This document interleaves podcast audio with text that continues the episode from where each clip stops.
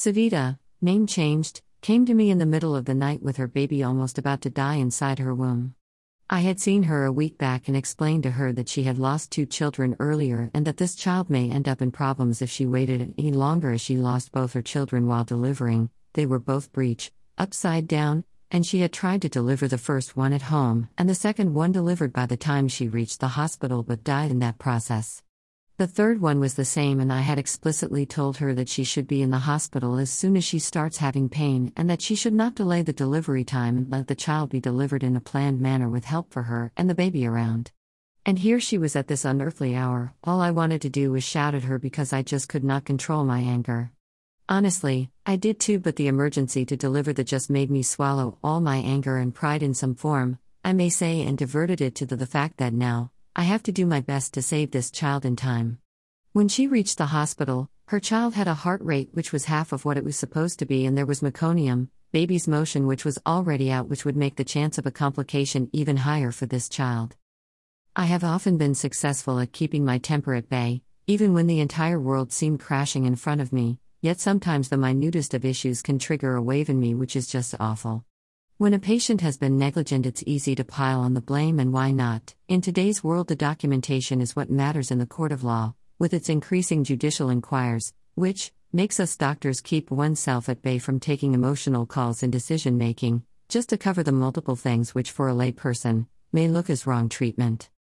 When a lady loses all her old records, which I may have made so meticulously or does not follow the orders or advice that I may have given to control her sugars or post operatively, I tend to give a piece of my mind to them, and believe me, I can explain so many reasons as to why I do the same. But there is also one fact, and that is, it puts me at an advantage, for I can just prove that the patient has done wrong or not followed instructions. Being compassionate is always a challenge, and being the same when you have actually suggested what is right, at least according to your knowledge, is even more difficult and stressful. But, knowing the other person's circumstances really helps. This lady came when she could not because she did not have any living child this time, also, but because she was not able to afford. She and her husband were trying to collect the money they could till they can, so they kept postponing the visit till it became inevitable.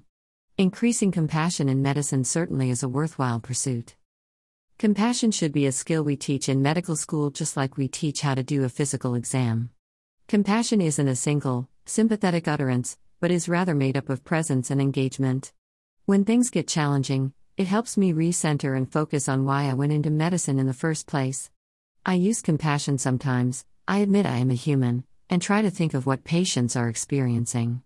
The importance of compassion may unsettle doctors who think their duty is to be technically proficient and up to date, those who think that it's a natural quality you either have or don't have, as well as certain ethicists, who think that doctors need to maintain a professional distance from their patients.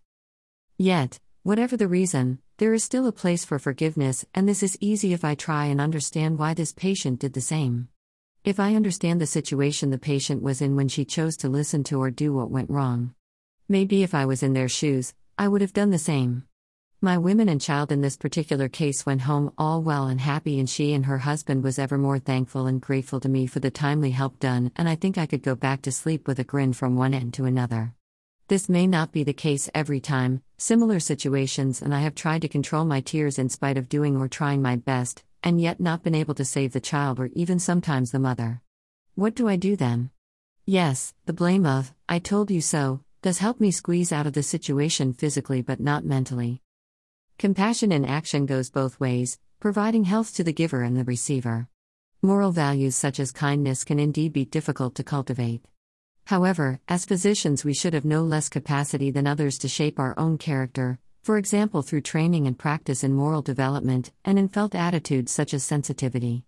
We may then feel more secure about implementing person centered values like kindness, and about how patients may interpret their actions. Compassionate care is always associated with improved outcomes and greater patient adherence. It is easier to be kind when we remember how kind and compassionate my God has been in every portion of my life's decisions. How much He has forgiven me. Should I also not do the same? Physicians can become enabled to ground their care habitually in kindness as an experience of sincere benevolence, without letting their heart rule their head. You can't just tell people to be kinder. Deep down, we all think we are kind. Others may judge that assessment as truth or fiction, and in retrospect, we might feel guilty about the things we say or do. But in the moment, we all feel we are doing a great job in the kindness department. The moment we feel things for others, we do what we can when we can do it, and that's a relationship that heals both the giver and provider.